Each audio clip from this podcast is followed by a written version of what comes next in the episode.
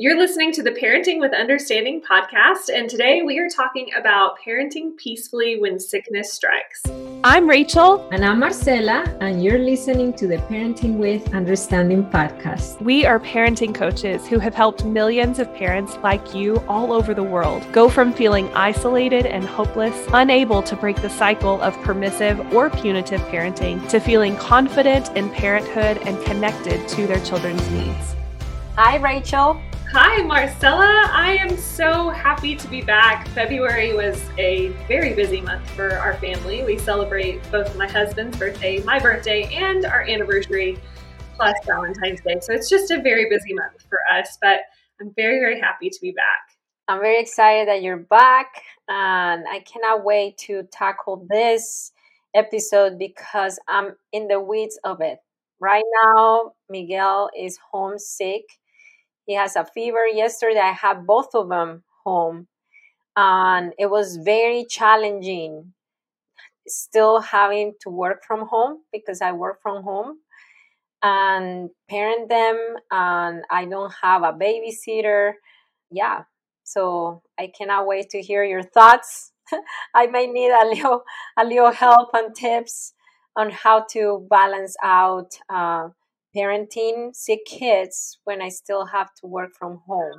Absolutely. We actually just came out of what was probably, I think it was over a month of Peyton having cold symptoms and we essentially found out that it was allergies rather than an actual sickness we think that maybe a virus was was intermingled in there somewhere because jason and i both got whatever she was dealing with too for a little bit um, but yeah, it, this is this is a really good topic to tackle, especially this time of year. And um, yeah, I'm happy to share any of my my own personal experience and tips that I have, and I'm excited to hear yours as well. Okay, so the way that I've been trying to juggle everything is by communicating tightly with Brian. Um, Brian yesterday he stayed home because I had uh, March cohorts of the Parenting with Understanding program. The first meeting in the morning for 90 minutes, and I knew it was a time that I could not work and watch them. Many times I can do both. Yeah. Matter of fact, right now I'm doing that, and I know I can handle it because if Miguel comes and get uh, to get me, we can edit that part, and it's gonna be okay but when it comes to, okay, I need to do a coaching session with several parents and I cannot, I'm 100% not able to. So Brian stay home for for those 2 hours. And that's how we've been doing it like yeah. by tag teaming. Um now if if the listeners don't have that option, what mm-hmm. would you recommend? Like if somebody has to work from home and they don't have the option of having the the partner their spouse to stay home as well and kind of tag team. What would you recommend in that case? Yeah. You know honestly i i think that that's where you need to call in and focus on your child. Just i mean even if you're working from home in a typical job if your children are sick you're going to take that day to stay home with them um, because you can't take them to work with you. So it's kind of a similar situation where, you know, if you are at home working from home and you don't have help or you can't get someone over to to help you watch the kids then sometimes you have to cancel those important meetings. I've done it myself where i didn't have somebody to help with my daughter and she was sick and i had important meetings. Those had to wait. And it it's hard. It's hard to have to make that decision but i I would personally recommend prioritizing your children. Yeah, that's true. If I didn't have Brian's help, I would have had to reschedule the coaching session as as hard as that would have been because it was the first one for that cohort. So let's talk about when we are the ones that are sick though. It's easy, I think, easier, at least in, in my experience, when the child is sick and I feel good, I can move into that peaceful, calm energy. But whenever I'm the one that doesn't feel good and my child is the one that feels totally normal and is still very needy, very clingy, very much like, you know, in my face, or, you know, I, I tend to be kind of like claustrophobic almost whenever I'm sick, where I don't want to be touched. And that's very not typical. So my daughter is still, you know, wanting all of that physical touch that she usually gets. And I'm, when I'm sick, I'm very much like hands off. So what would your advice be to parents and what is your experience with that how do you feel when you're the one that's sick and your children are feeling great and expecting you to show up at 100% like you typically do so i just had a memory the twins were maybe 10 months old um, they were in, on the high chair i was feeding them breakfast and i started feeling really sick in my stomach really really sick i wanted to throw up and I was holding it and I was like, oh, I, I was alone with them. Brian was at work. It was just me. And I couldn't handle it anymore. And I remember, I still remember that time. I went to the bathroom, I threw up, and I came back and I kept feeding them breakfast, feeling terrible, like sweating and because they, they needed to eat and they couldn't feed them, themselves yet oh, it was so tough. Um, yeah. So number one, I I want to say it is not easy because when you are physically sick, when you're sick in your body, usually your your emotions follow it. You feel down, you feel sad, then you feel uh, you may feel a little anxious, thinking like my kids still depend on me and I'm not hundred percent. So if you feel that way right now, I hear you. Um, I empathize with that, and I know that it is hard. It is not easy. I want to acknowledge that. Yeah.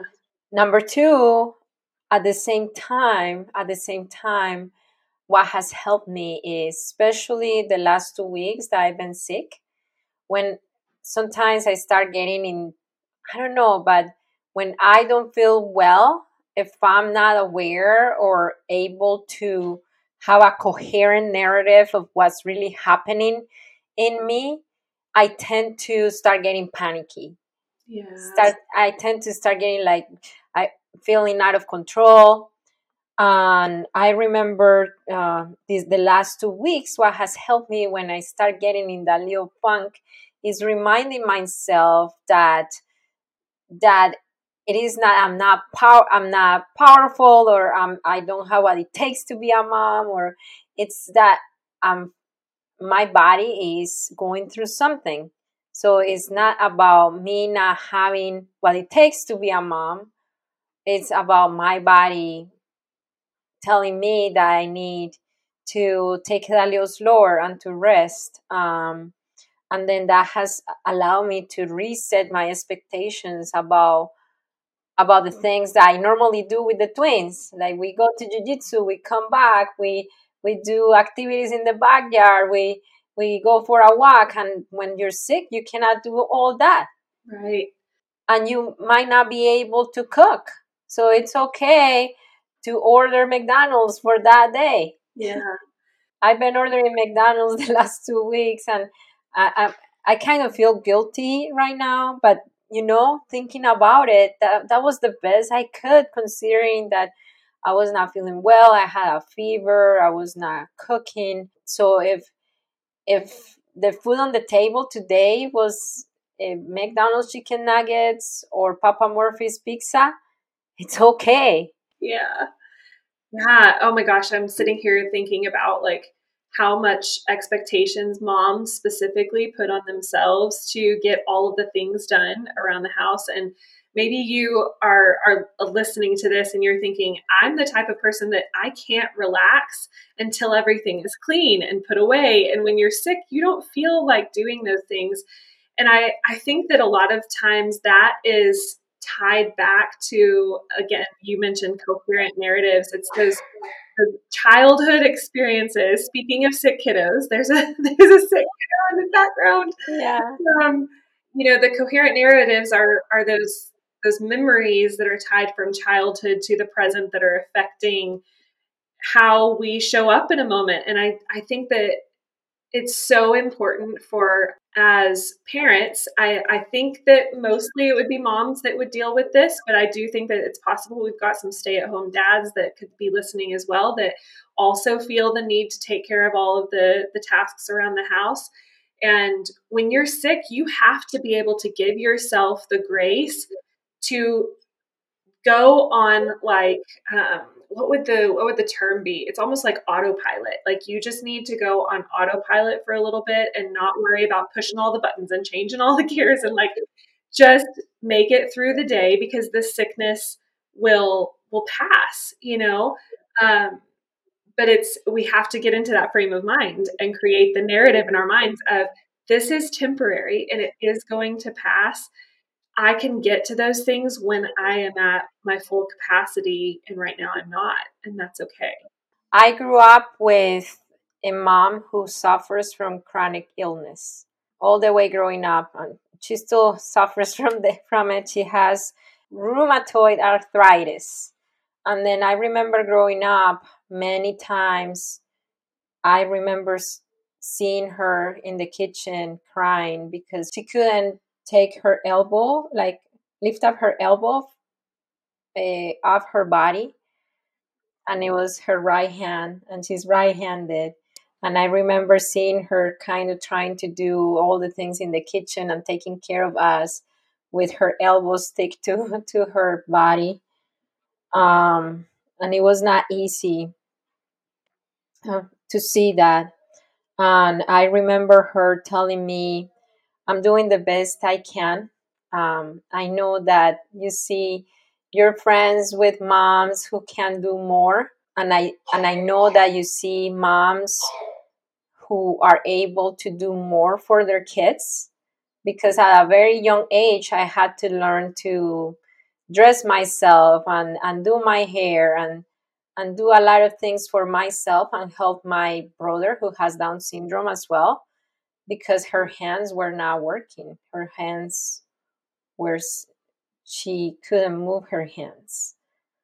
So if you are a mom who may not be able to, to use your body the way that other parents, if you're a parent who is not able to use eh, your body the way that others can, I want to tell you as well and acknowledge you and say that you are doing the best you can and your children don't think that you're failing them.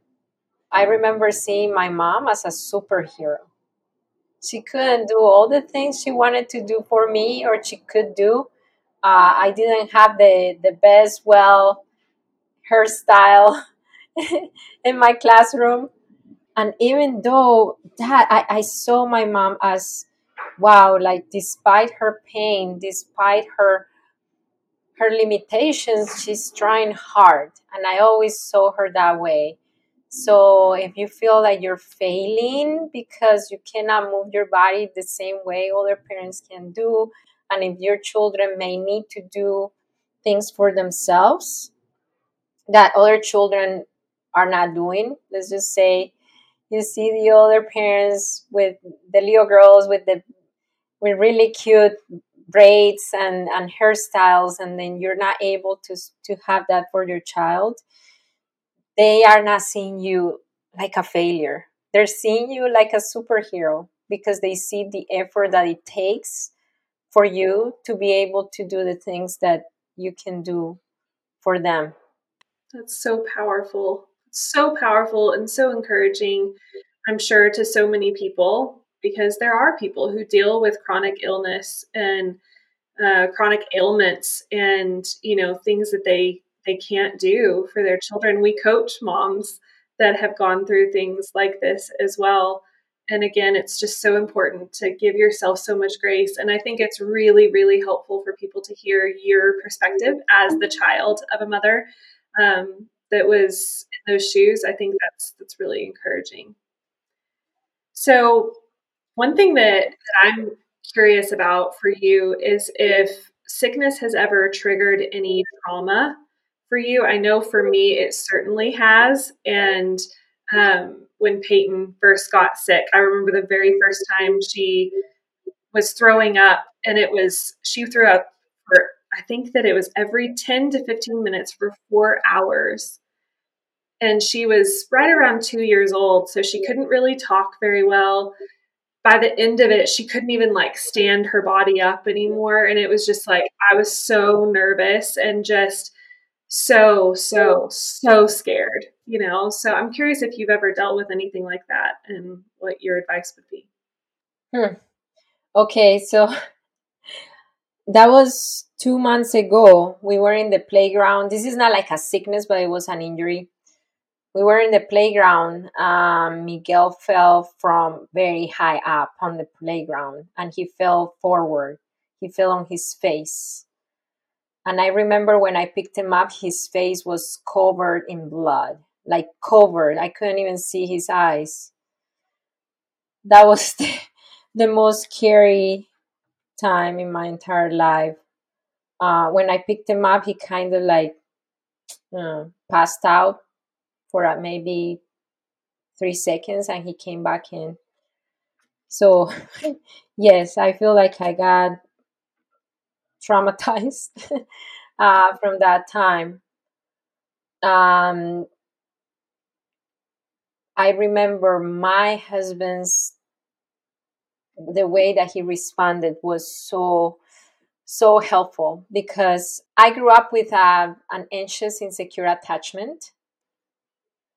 Because anxious attachment is built when, when there are inconsistent responses.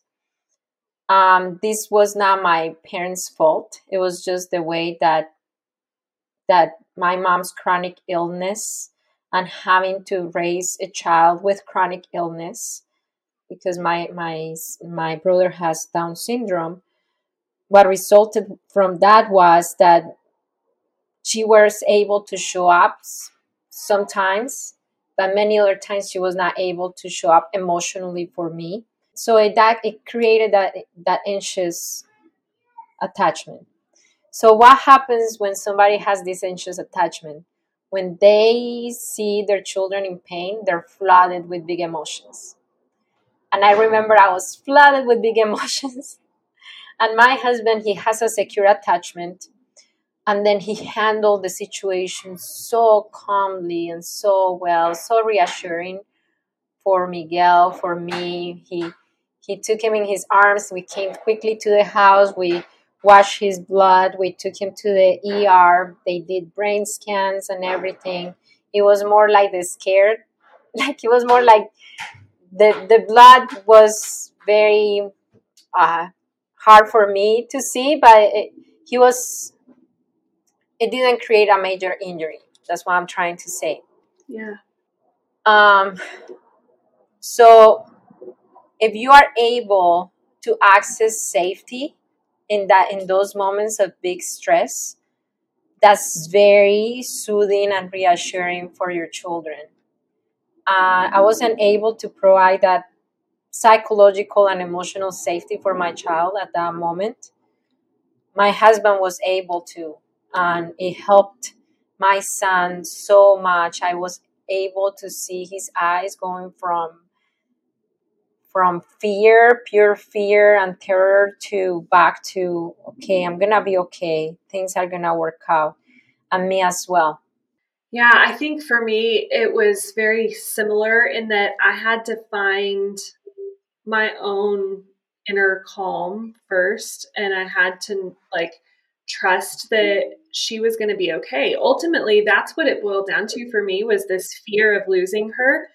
And it was tied to loss in the past. We experienced a miscarriage with our first pregnancy, and then it took us a long time to get pregnant with Peyton. And so, you know, she had gone almost two years with no sickness whatsoever. And then when she got sick and it was that bad, and it was like I could not get her to stop throwing up, it was so scary, you know? And ultimately, the fear was of losing her. And I had to get to the place where I could actually admit that to myself, you know, and say, okay, this is a fear. This is a genuine fear of losing my daughter because I've experienced loss in the past. Is her life in literal danger right now? Or is this just a tummy bug that her body is doing its thing and it's getting it out of there? And yeah, it's brutal right now. And yes, I need to make sure. And at this point in time, she was still nursing. So I was able to keep her hydrated with nursing when she would nurse. And um, she was also eating solid foods, obviously, at two years old. So we were able to feed her if she was hungry. And it was only, it was about that four hour time span and it was in the middle of the night. So, um, you know, it was like the whole world, for me, it felt like the whole world was shut down. I was all alone on this island, all by myself, and it felt so scary. And so I just, mom to mom and parent to parent, I would tell you if you get in those situations or if you find yourself in those situations, number one, I would actually encourage you to get on social media and post something because you never know who's also up at that point in time. And just having access to the outside world, social media is difficult and dangerous in a lot of ways, and it can be so beautiful and so helpful in a lot of others. And this is one of those that I wish looking back, I would have actually gotten on social media at two or three in the morning and said, like, is anybody up? Can anybody, can, are there any moms that could encourage me because my daughter's been sick and she's been throwing up and I feel so scared, you know? Being able to really be vulnerable about that and actually open myself to encouragement rather than staying in that isolated place feeling so alone and then also just knowing that it it's not like we have access to doctors who can help her and we have you know an incredible medical field of experts that know how to help children stay alive you know so if, if the literal fear is of losing her, there are a lot of helpful resources out there. I just have to reach out to those. Mm-hmm. So, to wrap up, a lot of the times our fear and our big emotions when our children are sick or, or when we are sick wraps up to our attachment style, the way that we perceive the world is it's huge in the Parenting with Understanding program, we help parents understand their attachment style and earn their attachment style. And Rachael, as well, with her private clients as well, because that's how we show up in any given moment, especially in times of stress and sickness. If we have secure attachment with ourselves, no matter how hard things look, we're able to access that inner safety and provide it for our children. And at the same time, eh, our past experiences shape the way that we see our new experiences. As Rachael expressed, that she lost the child, and then that past experience, believe it or not, was affecting her present experience. And when she was able to create that coherent narrative of this is why I'm feeling this way, not because my daughter is in actual danger, but because I lost the child and I fear of losing her, then that brought a level of comfort to her.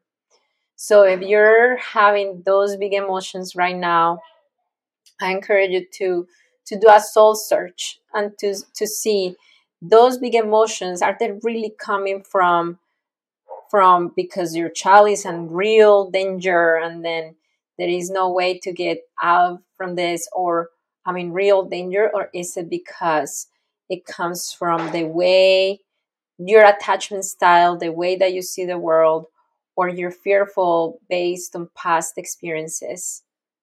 Access your your inner safety.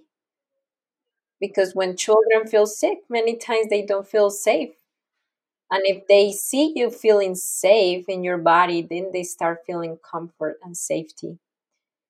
And then one thing that you can do to to access that comfort is accessing tools that can help you. And Rachael has a great one. You want to tell them about it? Yeah, I would love to. I, I created two kits, one for adults and one for children, that is meant to help us calm down. And the thing that makes this both kits unique is that it explores root needs and it, it explores emotions but then it goes beneath that. And a lot of calm down corners or calm down kits don't cover the basic needs that all of us have. And that for me was so important to not just label, I was able to, to recognize, okay, I feel anxious. But whenever I went beneath that anxiety and explored what my root need was, I needed to know that my daughter was going to be safe. I needed to not feel isolated and alone. I needed to find inner safety in myself. That is really where I was able to find more of my calm. Beyond that, these kits both explore your nervous system zone. So there's four nervous system zones and it breaks those down. And then it talks through calm down helpers for children and for adults. In the children's kit, I created the, the kit to be a visual aid because children are visual. They can look at pictures and identify feelings or needs easier whenever they see a picture that is attached to that. Um, I've done several video videos on my social media pages, so you can see those at the Considerate Mama on TikTok and Instagram. You can get these kits in eight and a half by eleven digital printables, or in eighteen by twenty-four, and they're seven dollars for the smaller size and fourteen dollars for the larger size. And again, it's a digital download. Um, you download it, you print it off, you can laminate them if you want. That's what we did, and we put them on our wall in our dining room, and it is so helpful, such a game changer, and I've gotten a lot of great feedback from these. So if you feel like that would be a helpful resource for you and or your child, check the description of this video and we'll have the links there for you. Or you can get it from Rachael's bio on TikTok and Instagram at the Considerate Mama. Don't forget to follow HIC Parenting at Heimpel Club on Instagram, on TikTok, on YouTube and to subscribe to the, this podcast. If you found this podcast episode valuable, I encourage you to leave a review and let us know how it could help you during this flu season to parent your children peacefully. If you are an HIC cycle breaker, meaning that you have any of HIC Parenting's products, I encourage you to join our Pride Facebook group. It's called HIC Cycle Breaker Pride Facebook Group. And don't forget, it only takes understanding to transform your parenting.